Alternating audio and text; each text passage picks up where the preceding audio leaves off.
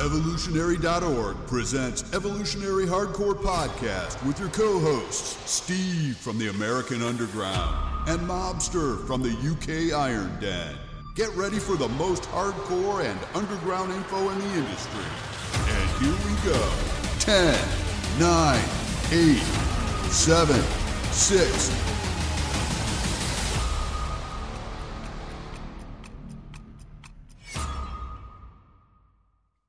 evolutionary.org hardcore par- podcast coming your way. Steve Schmee here. And the um, Mobster, we're doing JD Dawodu episode 162. What's up, Mobster? How you doing, man? Oh, good. This we're going for a British slant today, guys. So there might be a little bit of slang in there and a little bit of the uh, UK scene, especially back in the day when JD was kicking it. So who is this guy? JD, one of the most under the radar pro bodybuilders from the 90s and 2000. He wasn't in a lot of magazines and he wasn't involved in a lot of marketing stuff like some of the other guys. He didn't place as high as other guys of his era due to that reason. So we see this a lot in other sports as well. You see people who are overrated, like you know, you'll see guys doing like five, six commercials and they're like average players as professional football players or basketball players. And a lot of the other players that are much better than them, they won't get these commercials because you're just not marketable. So I think he was kind of the same way. Um, one thing that was kind of cool about JD is he did play a small role in the movie The Fifth Element. That was a, a sci-fi movie by Bruce Willis. I don't know if you ever saw that movie, Mops. You saw it? Oh yeah, I've got it. I've got it on my DVD oh, really? collection. It's a it's a big movie. Luc Besson is the director. Yeah. one of my favorite directors as well. I actually saw it when it came out in the theater. So yeah, uh, I don't remember JD being in it, so I'll have to want, rewatch it again and try to see if I can spot him in the movie. But he played a small role. So yeah, go ahead. I was just going to jump in here. There's the, he's actually one of the henchmen of the baddie and you've got the scene when the uh, religious guy turns up in the baddie's office, and you've got all the muscular henchmen standing around. JD's one of those first. Yeah, guys. So check that out. If you guys are a fan of that movie, there's a lot of people who are big fans of sci-fi movies, especially around that time. So it was a kind of a funny sci-fi movie. So it's really uh, worth worth the listen to if you haven't seen it yet. He was born in 1965, and he's also from Britain, just like the mobster here via Nigeria was where his ancestors were were from.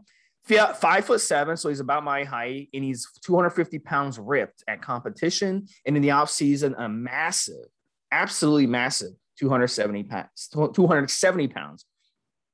So let's kind of talk about his competitions at first. I know Mobster has a lot of stuff on him. Hmm. 1992 British Championships, he won. Four years later, he went pro at 30 years old. So he had a late pro in this and you know he, he was late to be a pro. He says he took time off to make adjustments so that's kind of cool. Uh, late start he only had a short window to make a name for himself.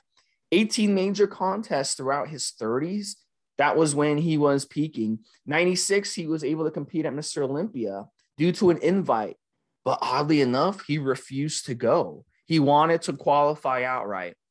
He ended up finishing fourth in several tough competitions and he was 17th at Mr. Olympia in 2001. So that was kind of cool that he had that type of mentality. Now, his best known features his wide chest, tight waist. So he had that V, and he had huge biceps. So when you're five seven, typically you have shorter limbs and you're able to build those biceps huge. And that's what he was able to do.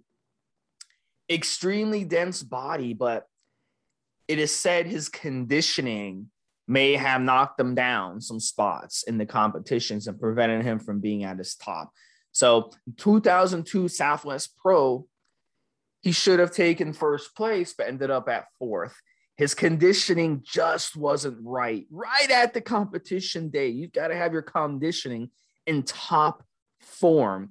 And even though he was the top bodybuilder there, everyone agreed he ended up getting fourth because of his poor conditioning. So, uh, Grand Prix England, 1996, Mobster seventh.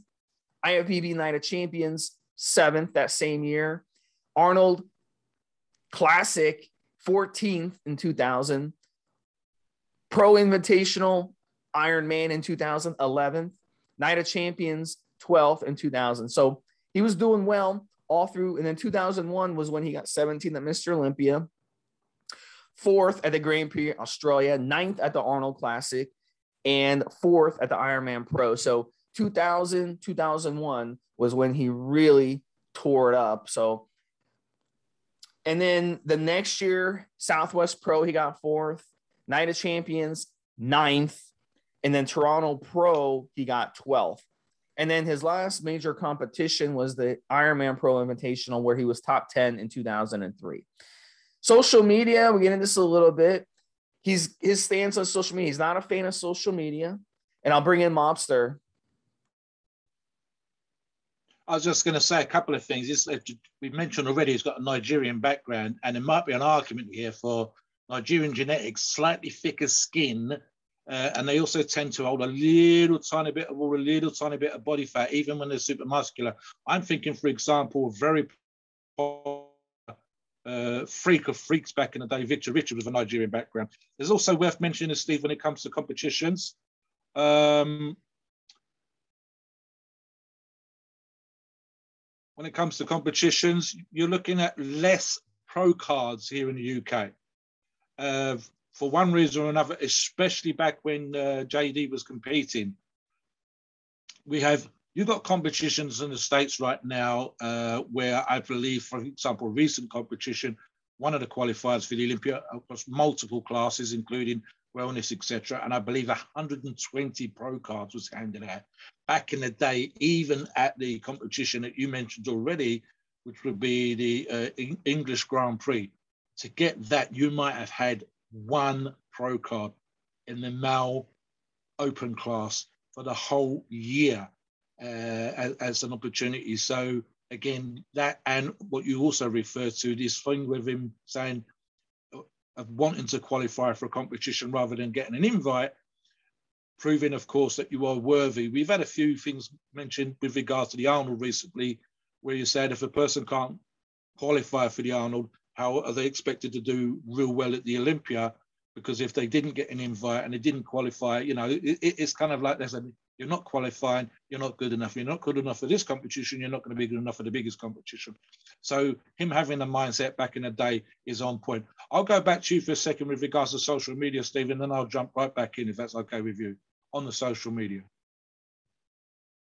So he he doesn't he's not a, he doesn't have a big social media following, and he doesn't like the limelight. He doesn't like to be out of center of attention, which is not surprising. A lot of bodybuilders say, I used to do a lot of theater myself, and I'm not a fan of the limelight either.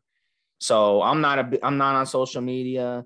Mobster has a very small social media. We just don't want to, you know, be out there. We like to kind of stay underground. We'd like to do these podcasts and be underground. That's kind of the cool thing. We have a nice small group of followers, you know, who follow our stuff, but we don't have we don't want to be seen by millions of people. We don't want to be Arnold, we don't want to be The Rock, you know, and and get so many followers. I'll jump in here for a second, Stephen. Something you and I talked about in the pre-show, and we've mentioned this as well, guys. It's well worth stating. First off, to get to a decent level in social media is work, and I mean work when, uh, for example, one hour video on, on, on reviewing, say, for example, something like a burger cooker, a grill, a, a, you know, a, a, George Foreman grill.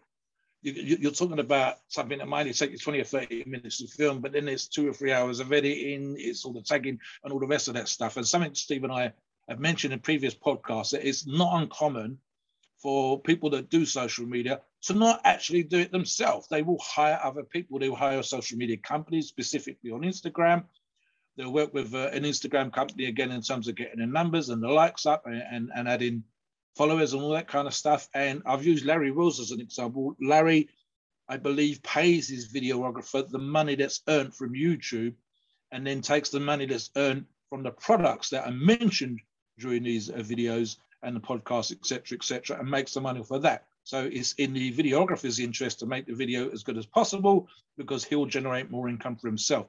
So there is that. And I, have to, I suspect, which we'll get into in a little bit with JD, um, if it's not fun for JD, he's not interested. And, and we'll get into that in a little bit in terms of doing what you do with regards to this kind of stuff, Stephen, enjoying it. So as you say, I mean, for me, it's a job. If my mortgage is paid and my bills are paid, I don't have a mortgage. It's been paid for years then it's how much work do I want to do for that much more money? Do I need more money? No. I suspect JD, for want of a better phrase, has got his shit covered. And uh, so it was, uh, he just literally said, you know what, it's too much hassle, it's too much work. I don't want to put myself out there. So he doesn't. And we, we, we've looked at the combined total of, of Facebook and, and uh, Instagram, just about 6,000 tops. Anyway, back to you, Steve.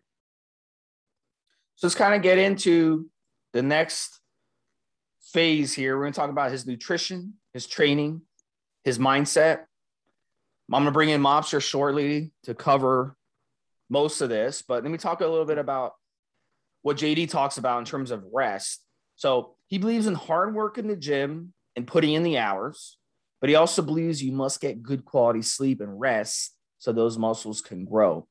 So it's very, very important good quality sleep, guys and gals, that's going to be the key to rest and recovery. That's when your body starts repairing itself at the cellular level. So if you're going and you're killing yourself in the gym, you're working your butt off, you're spending hours in the gym, and you're only getting three, four, five hours of sleep, it's just not going to work. For your body, there's not enough time for your body to repair the kind of trauma. You're putting all that stress and all that trauma on your body it doesn't make any sense. So you really want to aim to at least seven, eight, even eight and a half hours of sleep every night consistently. Sleep is one of those things that I talk about all the time. I've been studying sleep since I was six, seven years old.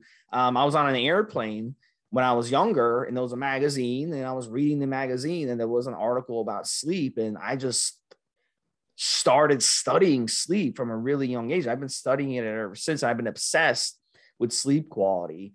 And you see guys like Tom Brady, they sleep in a soundproof room on expensive beds and expensive sheets, expensive pillows, no sound, no light. There's nothing else in the room except the bed. That is completely what he does for his sleep. And look at, he's still going strong. I mean, he's going to play almost till he's 50. So, I mean, this is very important in bodybuilding, even more important than, than other other sports because in bodybuilding you are trashing your muscles, your ligaments, your tendons. Everything's getting trashed, and you need to heal afterwards. Another thing he he has he's very passionate about is about social media, and he thinks social media is ruining the sport because people with a million followers and Mobster touched on this earlier. They're posting their training online and not even doing the movements correctly. So what it is is you know it's not it, you have these social media influencers and many of them are crap you know and they buy the followers they do stupid things for clicks and they build a hmm. big social media following. And when you do that you can start advertising for this supplement for that energy drink. It's all the same shtick okay? And then you start putting up pictures of yourself with a rented Lamborghini, and then you call up a escort agency and you get four or five women and you pay them each 200 bucks to come out and do a shoot with you in a jacuzzi. It's the same shit with all these fucking clowns. So he's absolutely right. I mean, it annoys me. I know it annoys you, Mobster, but yeah. Look, it just it's just for clicks and you know, we're not impressed. I'm not impressed with anybody who has to rent women to act like they're spending time with them. And then you meet these people because a lot of them live in my in my area. You meet them in mm-hmm. person and they're driving a Honda and they have a wife and three kids. And there you see them in the supermarket on Saturday afternoon with their wife and bratty kids running around screaming. And it's like, wow, this is the guy who drives a Lamborghini. This is the guy who's got five women in the hot tub.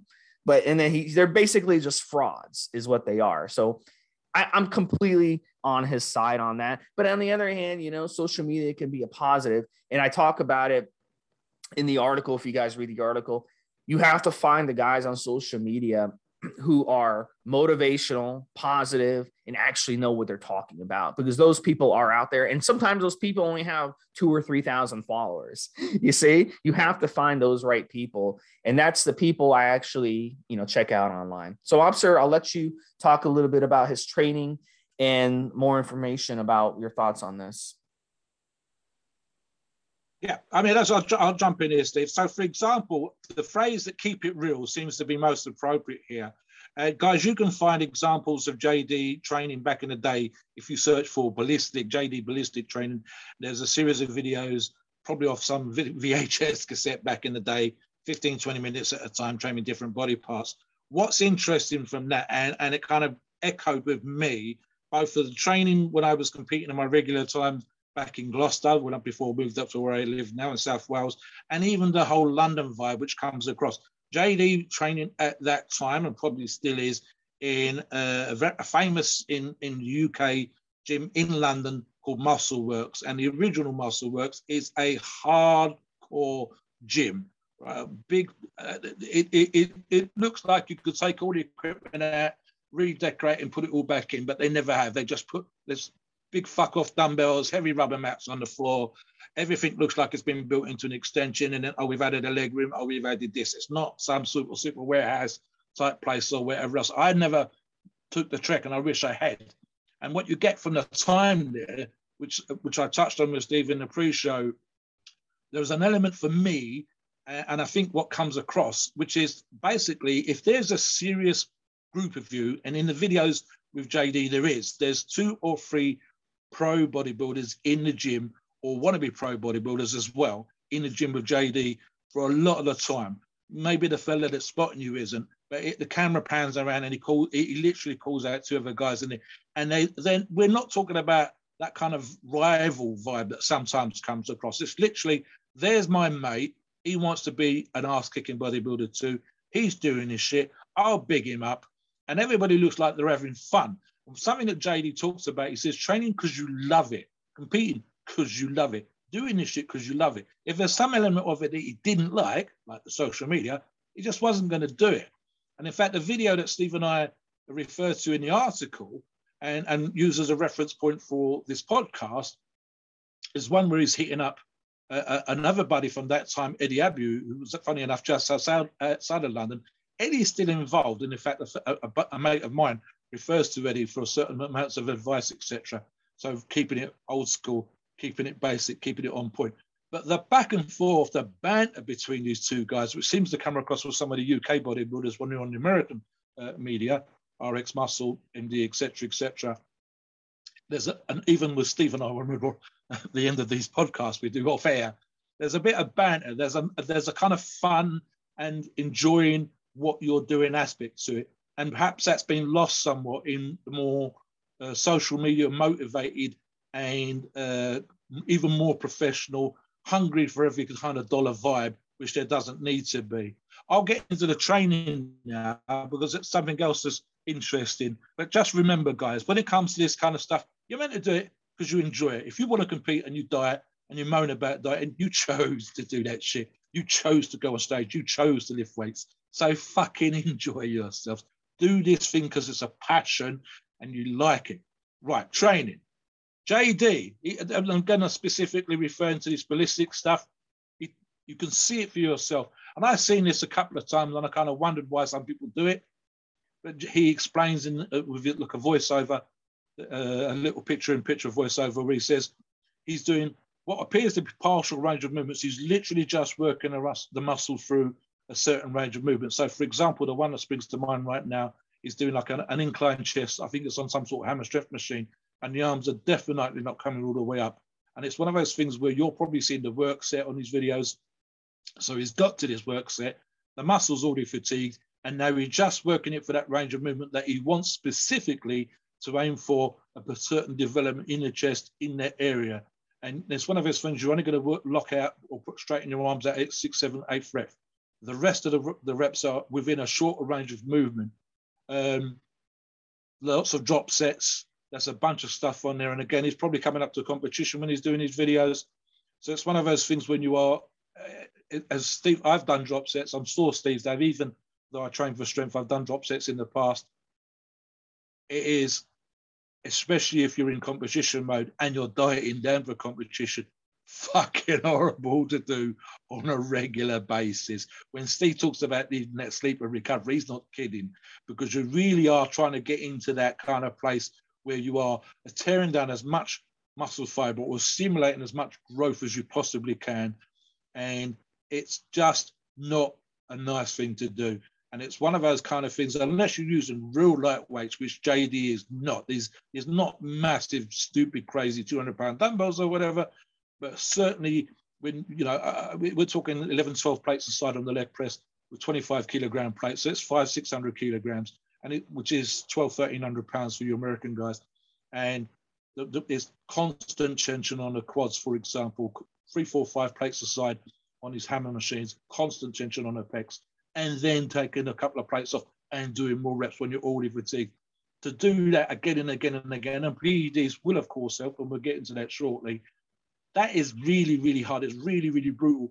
And sometimes, uh, which is a bit of a shame, when we're watching top professional bodybuilders or top professional athletes now, there's sometimes a semblance of not this kind of training that you're almost, it, it, it's, it's what we used to call uh, you know, the spray on oil and, and the spray on sweat, that kind of stuff. And they're not give they're not giving you the stuff where the snot's coming out the nose, and not showing you the stuff where their eyeballs are bulging out of the head, that kind of thing.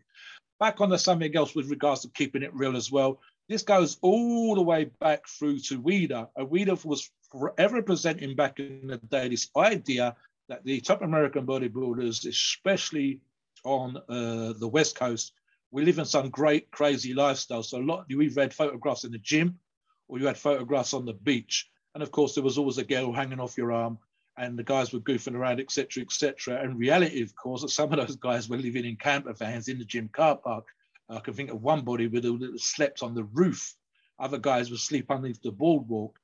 So, and, Tom Platz talks about sharing. I think uh, they had an apartment where, because he was the competing bodybuilder, he got the sofa But I believe he was sharing it at one point with 20 other people, you know, for how many dollars and, and, and, and like $10 a night or something crazy like this. So what the images that are presented to you versus reality. So for me, and I think Steve is like this as well, keep it fucking real. Uh, training should be hard, should be brutal, should be brief. You're going to need to sleep because you should be fucking exhausted food can sometimes almost be tiring to do. It's it should not be made out to be less than what it is. And sometimes uh, social media can kind of put a nice glow to this kind of stuff because you want to sell yourself, you want to sell the sport, and you want to attract sponsors. But even getting a sponsor can be a job of work. So we keep this stuff real. We keep it real on Evo. We keep it real on this. This is called a hardcore podcast for a fucking reason, guys. So there's that element to it. Um, I will talk about before we get into the PEDs this two more things. One, well, three more things. One is back in the day, even when he was a pro, he had a day job. He never completely gave up uh, earning an income from something else outside the sport. And maybe they'll see another advantage for not having too much of a reliance on, even back in the day, at the beginnings of social media, which would have been around 1990 or so. Uh, and certainly up to the time when he was still competing, which was in the early 2000s. He says, and I'll, touch on this very quickly, he won't coach female bodybuilders, and he addresses it specifically because of the extremes that we're seeing now, and, in the video that we Steve referred to a couple of years ago, the extremes with regards to diuretics, the extremes with regards to fat burners, DNP, and thyroid drugs that we're seeing women, even when he's talking about that, we've seen worse in literally the last six months. If JD's talking a couple of years ago on an MD video at the extremes. And in the literally, as this podcast has gone out, I think in the last two to three months, Steve, we've probably lost. And in fact, we're doing a podcast on someone else uh, soon. We've probably lost 12 names, perhaps 15 names for the sport. And the majority of those have been on the female side. And that seems to have come down, the general consensus has come down to the crazy stuff that the women are doing, worse than the men. And the men, the men make up the majority of bodybuilding. So the idea that you know the guys are doing crazy stuff, no, it appears to be the women are doing the worst and and and damaging themselves. So he said specifically won't deal with that. One more thing, and of course, PEDs are seen sometimes as a secret, but I'll address this just the same. JD talks about younger athletes looking for shortcuts. And on our forums and on these podcasts, we occasionally talk about the younger athletes that come onto the forums and they're asking for what drug that they can take. I, I'm kind of cold on this stuff and I come across in a certain way and I'm happy to do so. 25 is it. And for me, 25 is as long as it's going to take you to learn your shit. That's nutrition and your training and your rest and recovery. And you can sit down and research and research and research. I'm happy for you to do so. But really, you're not fully matured, especially in your endocrine system until you get to 25. Now, you might be a genetic freak and maybe you mature earlier. I don't give a fuck. I can't be bothered rolling those dice. I don't know you are. You're not posting up pictures. So unless you're a genetic freak, and we can think of a few, fuck it, 25. And JD talks about it specifically. He says he spent 45 minutes out of a workout when he was competing, him and another buddy that was almost around a pro level, 45 minutes out of their workout, talking to guys about training, talking to them about the stuff that Steve and I cover all the time, talking about rest and recovery, talking about nutrition. And he's all that time out of his workout when he should have been training, should have been selfish, should have been concentrating. And when he thinks they've covered everything, the guy says, Yes, but what are the secrets? Like drugs is the be all and end all. So it was kind of an annoying thing for him. And it touches back on what we talked about before. He liked to train because he enjoyed it. The banter in the gym with his mates was real. The, the, the drive to be a better bodybuilder was there because his buddies were in the gym kicking ass and competing. They probably went out for meals together. It's that sort of stuff that Arnold and that used to do with the gang back in the day. We seem to have lost. You might see it around the expos, you might see it around the big competitions, but typically you don't. And it's something that perhaps JD is correct in thinking, and that is have a love for this stuff. And if your buddy's kicking ass, even if he kicks your ass, he kicked your ass because a judge said so, not because he said so, because a judge said so. But go out and have some cheesecake with this man afterwards and celebrate his win, celebrate your second place, whatever. And don't take it personally. Have some banter, have some fun. If Steve, I, Steve Smee and I goof around something chronic after these podcasts are done, I'm 100% sure we'd do just the same if we meet up, perhaps with Body Monster and a couple of the other guys off the forum, there'll be a lot of joshing, there'll be a lot of leg pulling, there'll be a lot of banter, and then we'll all probably go down and hit the gym together and put on a fucking show for our mates. And you know, let the let the let our buddies see that our fucking shit is real, and we'll really, really get into it and have a good time. That's also the kind of vibe that we like to have over on Evo and, and for these podcasts. So we want you guys out there to have some fun and enjoy yourself. Let's get into the PED, Steve. Back to you. So over there in Britain, Mobster, maybe you can talk a little bit about it. It's, it's a little different in the United States. United States, we have 49 out of 50 states where you know it's it's illegal to mess around mm-hmm. with steroids without a prescription. If you have a prescription, it's one thing, but without a prescription, it's another. Oregon is the only state where it's actually decriminalized to use steroids. So over there, it's different. Um, and he was able to take advantage of it, JD, uh, those laws. So over there in Britain, maybe you can touch on it a little bit. What are the steroid laws in Britain versus United States? I'll, I'll address this real quickly. I think there's a kind of I've had to deal with both sides of the coin here. I've done a, a body power when an online buddy come up to me with a young lad. I'm talking about 12, 13 years of age, something like this.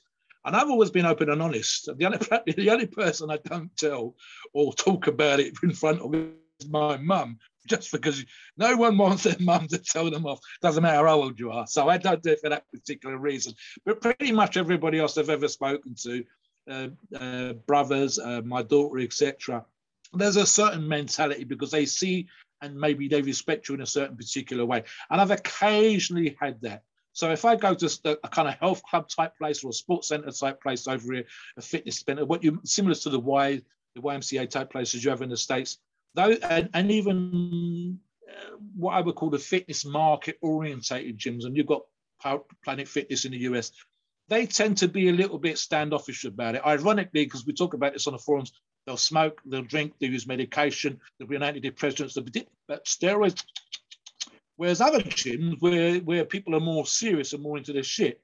And so the, my local gym, Powerhouse Aberdare, Aberdare, and and and where he trained Muscle Works, I think if you come across in a certain serious way, you go there, you get your shit done, you lift in big poundages if you're a weightlifter, strength, strength athlete like myself, or if you're a bodybuilder, you're, you're getting ripped, you're putting your time on the cardio, you're, you're serious about your nutrition, then it's more open.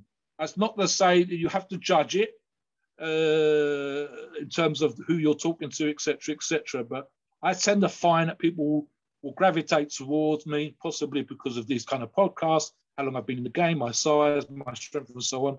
And so I'm, I'm more likely to be approached by people asking questions, especially people that are closer to my age, certainly post 40. Um, in the UK, very quickly, right? So the, we have the same rules and restrictions you do in the US in regards to uh, posting or sending it across state lines and all that kind of stuff over here. So, for example, if I sent steroids to Steve and Steve lived in the next county, I would use the Royal Mail. And if I use the Royal Mail, it's against the law. I should not be sending steroids through the mail. On the other hand, but perversely, within the EU, uh, that I can go abroad to a country where it's legal for me to buy over the counter and I can bring that through customs and providing I declare it and pay my tax on it, it's fine. Uh, it's very, very rare here in the UK. On paper, I think it might be true to say that um, I shouldn't have steroids in the house and I could potentially be arrested for having steroids in the house. I could tell you maybe I can actually think of a couple of court cases that buddies were involved in where the amount of drugs that you're allowed to have has never been defined in law here in the UK, specifically when it comes to steroids. And so no one has ever been properly prosecuted, prosecuted and sent to jail for having a reasonable amount of steroids in the house for their own use. It's the and distribution and specifically how it's distributed that will get you into trouble. And of course, if you're selling it for profit, you're avoiding tax because you're not telling the tax man that you sold some steroids. So yeah, that particular side of things. And of course, again, it comes down to uh, it's probably the same as in the states. You're not having people that sell crack sell steroids. It just doesn't seem to work like that. You're not having people that sell meth selling steroids. Sometimes someone up the food chain is doing those two things together, but it's not. People don't stand on street corners selling vials of testosterone and we're not out mugging grannies for vials of testosterone. And the UK government knows that, the, the, the, lawful authorities know that. So they're not chasing us, they're not kicking us. In fact, the only so I can only think of a couple of prosecution cases, and they actually relate to uh, the police or a member of the police using steroids. And uh, the one case I'm actually thinking of was a um, London Met police officer came on up to South Wales, where I am, and uh, meet in South Wales police, young other South Wales police police officers, and and there was a there was a deal to be done, and internal affairs people arrested everybody, and they all got uh, sacked uh, and, and, prosecuted for bringing the police service into disrepute. So they actually got more trouble with that than they did specifically for them using steroids. So it's there. It's one of those things that people don't like to have to have their, their noses rubbed in it, but equally we're not as bothered by it and it's not as big a legal issue as it is in the States, as you say. We're not getting people knocking on our doors and, and trying to do each, each pill of Dianabol is a count. It doesn't work like that here in the UK.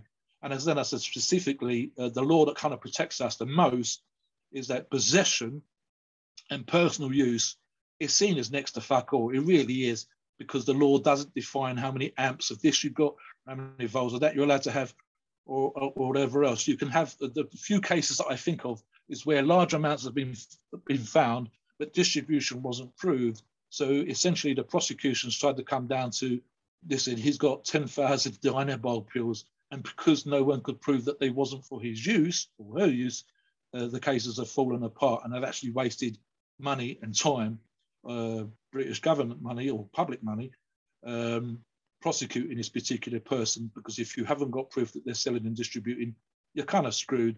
So it's very, very rare. And there's a lot bigger fish, a lot worse drugs to chase people for. So we don't worry about it too much. That's not to say that obviously some people they're uncomfortable with the whole idea of needles and they don't like, you know, you shouldn't have all your pills out on display and all that kind of stuff. That's about being responsible, of course, Dave, which I think applies no matter where you are. I don't care if you can buy it over the counter in Mexico or go to Greece and buy some some sort of loads of Anavar over the counter for for the, for the originals back in the day, even for children, as it was sometimes prescribed to back in the day. You, it's just common sense not to have this stuff lying around. And and it also is for me, and, and I think that still applies to you no matter what. People suddenly get this idea that the only reason you're big and the only reason you're muscular and the only reason you're strong is because of these pills, because of these tablets. So to go on about it too much, to have them laying around, would kind of negate the hard work and effort and, and the sheer time that you've put in. So that, there's that element too. We might talk about this stuff at the gym counter, but we're not talking about it all day. You're not fist bumping buddies and talking about testosterone when you're out for a walk and all that kind of stuff because it takes away from everything else we do. And and that everything else we do is 99% of it. Steroids should be a little bit more on top. Anyway, let's get on the actual uh, cycle stuff, Steve, and on to you. All right, guys. So JD, let's talk about what he would have ran around 2000, 2001 when he was peaking. And, you know, so we can go through some steroids around that era. So one of the things they, they started doing, they started running more testosterone. So in Britain, one of the more popular testosterone versions is Sustanon 250. Yeah. So three cc's of that a week would not be unheard of. Maybe even four cc's up to a thousand. Of course, he's going to cut it off ahead of his competition. It's a very long ester. So he wants to make sure a few, maybe about four or five weeks ahead of his competition, he's definitely going to stop it. And then he's also going to run along with it 100 milligrams a day of testosterone propionate that gives him a little more flexibility so that with the propionate he can run it up until uh, a, a 10 days to, to two weeks ahead of his competition. And then he would stop taking it. By the time the competition comes around hopefully almost all that testosterone is out of his system so he doesn't want that blow. He doesn't want the the the loose look to his muscles. Another one he would have ran around this era is Masteron propionate, 150 milligrams a day, pretty huge dosage. Wouldn't be surprising if you ran even more ahead of the competition. Now, Masteron is a DHT derivative, very cosmetic drug used in concurrence with the other steroids in a cycle like this. What it's going to do is it's going to harden up your muscles incredibly well, more than any other steroid. When I've run Masteron, I've gone to a massage therapist and she's massaging me and she tells me, she's like, look, I've never massaged anyone who had harder muscles than you. And I'm like, well, that's that's the Masteron. Felt like I was sleeping on bricks when I would when I would use Masteron. Steve, that's I just want to jump. Yep. I just mm-hmm. want to I just want to jump in here, Steve. You sure that's exactly what she said? Or should you just mention how hard you was? Exactly. It's just uh, like the Deshaun Watson situation for sure. yeah, that's it. Next one is equipoise, EQ. Boldenone is also what it's called. 800 milligrams. This will be around the time where they started messing around with EQ. They went away from DECA. They shied away from DECA. They transitioned more to equipoise. And then the next one I want to talk about before I bring in Mobster to cover the yeah. other drugs he would have ran was Trenbolone. So Trenbolone got popular in the 90s. Finaplix, Parabolan, and then Trenbolone, acetate, 500 milligrams a week. Wouldn't surprise me if they ran more. I know since then, the past 20 years, they've used Trenbolone like crazy ahead of competitions. It is the king oh, yeah. of all steroids. If you want to keep up with your competition, you better be running Trenbolone. So that's what these guys were, were doing. These are the main steroids that they were running different testosterone esters, Masteron, Equipoise, Trenbolone. This was this the main steroid. So Mobster, tell us a little bit more about the next set of drugs and things that they would be using to help them in competitions around this time. I'll touch on the train again, actually. I think this is one of the few things where we've talked about, and I mentioned in the previous podcast, how sometimes there's this idea that different sides of the Atlantic, whether it's the Russian or the UK or the Americans, are doing something different. And, and I said, in reality, there was, was always like a sort of this idea that it was some secret that they were doing, and you could learn by buying this booklet from the back of a magazine. And as, as, as, as I say, I touched on that in the previous podcast. This is one of the few times when I think we was behind the Americans in that we kind of we would get some of that inside information, especially amongst the competitive guys coming back from competing in the states, and they would talk to their American buddies and they would find out what they were doing.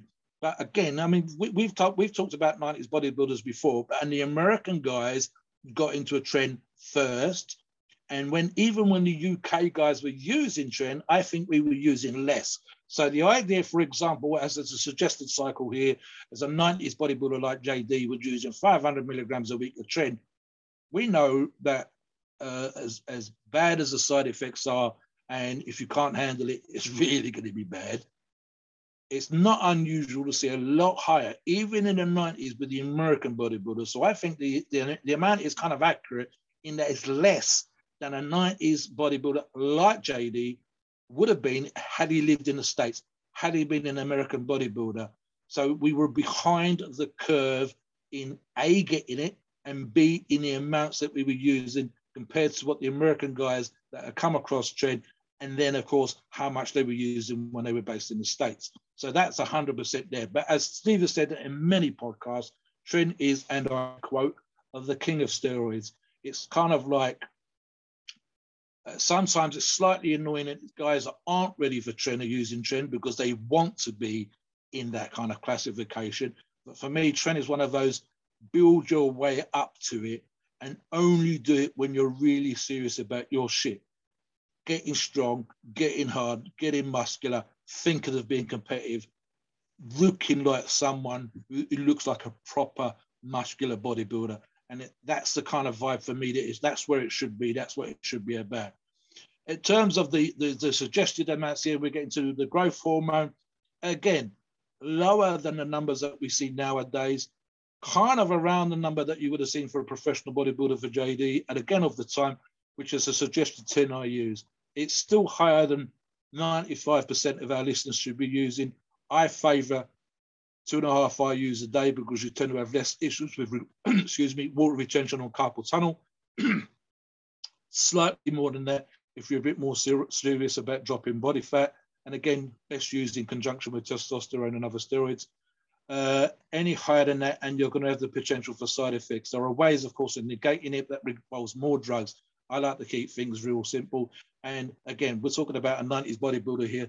So his cycle would have been kind of simple, but for competitive reasons, for being an in shape bodybuilder, for the thinning out of that skin that I touched upon earlier in the podcast, 10 IUs a day a, as a part of a competition cycle.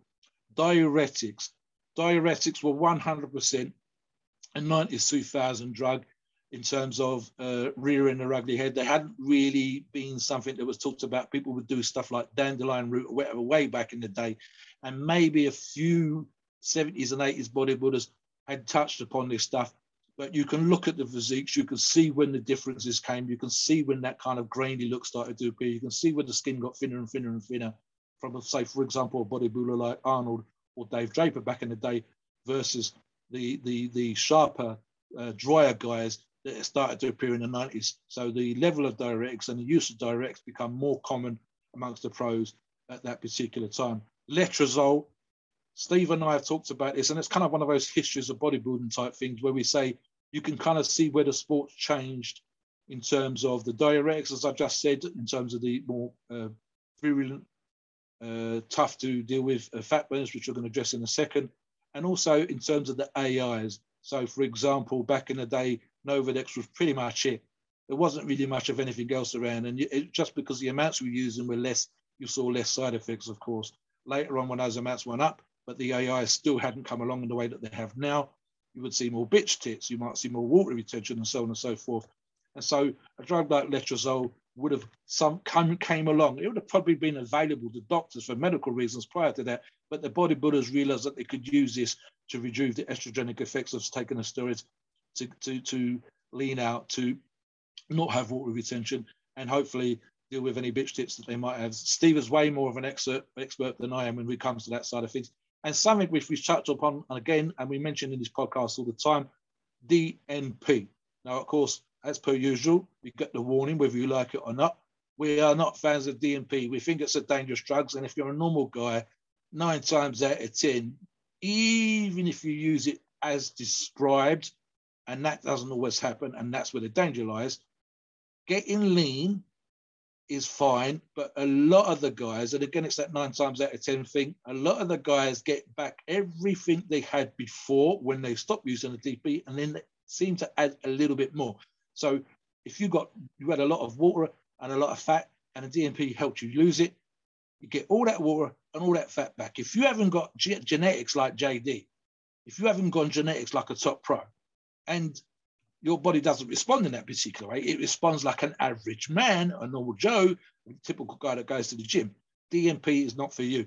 And that's without getting to the super crazy, what the hell side effects. But unfortunately for the sport, such as it was, 90s bodybuilders, specifically more, I would say probably towards the mid to end of 90s, DNP, and not mentioned here, Steve uh, Nubain, which was on both sides of the Atlantic, unfortunately. Both those drugs seemed to come into the sport, and both of those drugs ended up causing a lot of problems. Uh, uh, uh one of the things that came off the DNP, which kind of came away from bodybuilding, was that you, it was being sold as a fat loss drug to normal people. And when they started importing this stuff in unlabeled, with zero guidance, uh, Ziploc bags from China and, and, other places, that's when you started to see the stupidity of people doubling and tripling the dose when they've never used the drug before. And that's when you would see, as we saw at that particular time, I believe early 2000s, when we saw deaths mentioned in the national press on both sides of the Atlantic. People would get this thing where they were already unhealthy, they were all massively overweight, they had no kind of fitness thing going on, and they were looking for an extreme way of losing this fat. And the recommended dosage, without mentioning uh, particulars, off the top of my head, one number that springs to mind is 200 milligrams uh, for an average person. But you need to look into this stuff, guys, if you are going to use it. And again, we don't recommend it. So if someone there says, well, 200 helped me lose, 400 is going to help me lose more. Well, if you're an out of shape, out of condition, overweight, obese person, male or female, and you double up on, on a dosage of something that can already cause you problems, then you're obviously going to cause yourself more problems. And I can think of two examples, both females. One, one uh, uh, um, Afro-Caribbean young lady, and another one was uh, Caucasian. And in both, both, neither girl was massively overweight. They were literally just trying to get rid of a little bit of belly fat or whatever else and they double up and they died. And it's one of those drugs where, you know, you don't get an initial effect straight away. You take more. Diuretics can do this. And you end up with a situation where the, the drug hasn't started kicking in yet and you're taking more drugs because you haven't felt anything. And unfortunately, you're just building up to a level in your gym which become toxic or in their case, lethal, lethally toxic. So it's a drug that we don't recommend. But yes, I suspect that people like JD would have at that time, and we're not saying JD specifically, but around that time, bodybuilders, UK bodybuilders and American bodybuilders, DNP was there. It was on the table. It would have been something they experimented with. I'm going to say now, Steve, I think I would probably get to my $10 safely betted and, and win the money back quite easily. That there'll be an awful lot of pro bodybuilders that would have tried it and an awful lot of pro bodybuilders that realize it wasn't quite the miracle drug that they're expecting it to be. So we've got the Mr. Olympia of the weekend, again, as this podcast has been recorded. Diuretics for sure, but DNP, no. I don't think it's as common as a lot of uh, forum members across all the forums that are involved in bodybuilding think it is amongst the pros. Directs 100%. That's why you'll see a difference between the Friday and Saturday night shows with Open Mr. Olympia, for example. But you won't see I think DNP was something that they all tried, and especially around this time, and some have completely dropped. Some maybe literally in the last couple of weeks.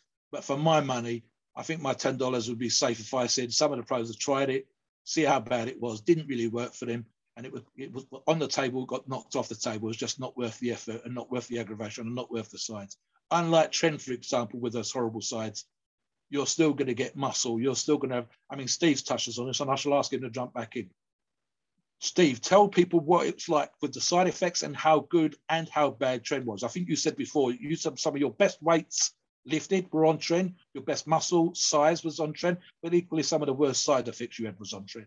Yeah, and with tren, the first few weeks, you're like, wow, this stuff is incredible. By week four, you're starting to get those tren pumps when you work out. It's brutal. Too much. And then by week five, week six, you're just like miserable on the stuff all day. You're, but the strength and the mass gains that you get on tren are incredible, but it destroys your cardio, your endurance. You feel like shit on it. It just feels like a nonstop dehydration. It just feels like you're dehydrated 24 7. You wake up in the morning with morning sickness because you're so dehydrated in the morning. It's miserable. So, same thing with DNP. Officer talked about DNP. DNP is just a miserable yeah. chemical. Yellow, yellow sweat. Yellow it, sweat, yeah. having have glasses of ice water with you at all time. Literally, the sweat that's coming out of your body, people, can be yellow. It's, it's the body is trying to get rid of the poison, and you're literally sweating it out. You feel like you're burning up from the inside. And with tren, we've just said you're going to get more muscle if you use it right. You're going to get stronger if you use it right. You're going to have those crazy pumps if you use it right, like Steve said. DNP to me is just like you just sit there and do nothing and feel awful. And worse, at least again with the Tren, you'll keep some of that muscle that you gain. You'll keep some of that strength you gain. With DNP, as often as not, what you lost, what was the aim of using it, getting lean, getting in shape, ends up coming back to you twofold. So all of that fat, say, say you drop 20 pounds, you gain 22 pounds back on. At least when we take some steroids and we say go up 20 pounds, we keep five or 10 pounds of the muscle tissue. Trends like that, Debo, lots of these steroids are like that. With, with, with DNP, for most users, it's lose 20 pounds, gain 22 pounds back after you stop using it. And that's why sitting there burning up and leaking yellow sweat out of your body, Steve. It's just, just horrible drug.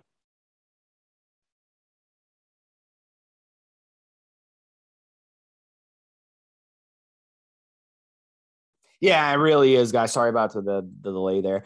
Yeah, it, it really is. And, and, on DNP, when you eat a meal, a carb meal, you just go into a sweat. And um, it's a, it, it really is a miserable way to lose fat. And the thing is, you're crashing your metabolism so much that any fat that you lose on the DNP, you're retaining a lot of water on it. That's your body's mechanism to fight off and you're having a huge drop in metabolism on the stuff as well. So what ends up happening is when you come off, the water retention comes out and then you look really, really lean. That's your peak. And then your metabolism has crashed so much that you start eating food as you've been doing, and you basically gain everything back and more when you come on it. So it's a, it's a, it's a crappy way. It's a shitty way to to lose fat. But guys, you know, guys especially in that time, they did what they needed to do to look good on the show day. You got to look good on the show day. They're not worried about their, their intermediate or long term, what they look like. They're not worried about their health. They call it the off season. Any rebound and, and fat gain, they call that the off season. Then they they comp to get back into shape. And this is what JD was doing. You see JD in the off season, he was up to 270 pounds he wouldn't be able to compete at 270 pounds. So this is the way it works. It's a roller coaster. So you know that's that's that's what they did, guys. That's what we're telling you guys. He did. So, Mobster, finish out your final thoughts and then give a preview of our next show and take us into the disclaimer. Okay, so one more thing on the regards to this cycle, guys. If you look at the numbers here, they're almost kind of reasonable, and uh, it shows you the difference between cycles back in the day, which is say mid 90s here when I think JD was with the 80s peak up to the early 2000s, but certainly the early 90s, which is kind of what I think this cycle is, is a complete difference in terms of the numbers and the volumes and the number of products, the numbers of milligrams, etc. So it's almost, with regards to certainly contract those DNP and perhaps the diuretics, almost a healthy cycle, and especially for a pro bodybuilder. Uh, my thoughts are with JD. And I'm thinking again of this video that both Steve and I referred to in the article and we did in our pre-show research. JD did what he did because he loved it. And that's what you should do. I don't care if your thing is table tennis, poker. Uh, poker is probably a good example with regards to the gambling side. You should enjoy what you do and you should do something like bodybuilding because you love it. So some of the fun that you get should be from going to the gym. Some of that might even be BSing with your buddies down the gym and the vibe. What happens now, especially with the lifestyles that we have and the, and the stress and social media and work and, and the nature of work, especially with regards to getting down the gym when the gym's crazy or when the gym's empty. I'm able to go in the mornings, even when I don't train here, when I go to the local gym, especially when I was at the local gym on a regular basis, go and chew the fat with the boys, it was almost a social thing for me as well as hitting the weights. And then when I'm in competition, when I'm in that mindset, especially back in the day for me, the vibe amongst my buddies, the vibes amongst the people that surround me, especially if they're competitive too, was on. It was a good time, and that's what JD talks about as well. Have fun with it. Have fun with your buddies. Love what you do. So there's your message for it. Right. What's coming up? I've mentioned two or three times already. It's Olympia weekend. Today is the Saturday as we record this, and tonight is the night show. Right now, we've got Ramy and Brandon Curry going head to head. Brandon seems to be being the lead yesterday, so the next show will be a post Olympia podcast, and we'll be focusing on Ramy because he's the hopefully, maybe, in my opinion, if, if nothing else, guy is going to win tonight. Certainly, because he was last year's winner, so he'll be the focus. But we'll of course touch on the Olympia as a whole. So there you go. Right, as always, guys, you get you get the disclaimer. Please note, we are not doctors, and opinions we do on this podcast are hours and hours alone. It's our view and based on the experience and views that we've had on this topic come from many, many years. And podcasts are for informational purposes and entertainment only. The freedom of speech and the First Amendment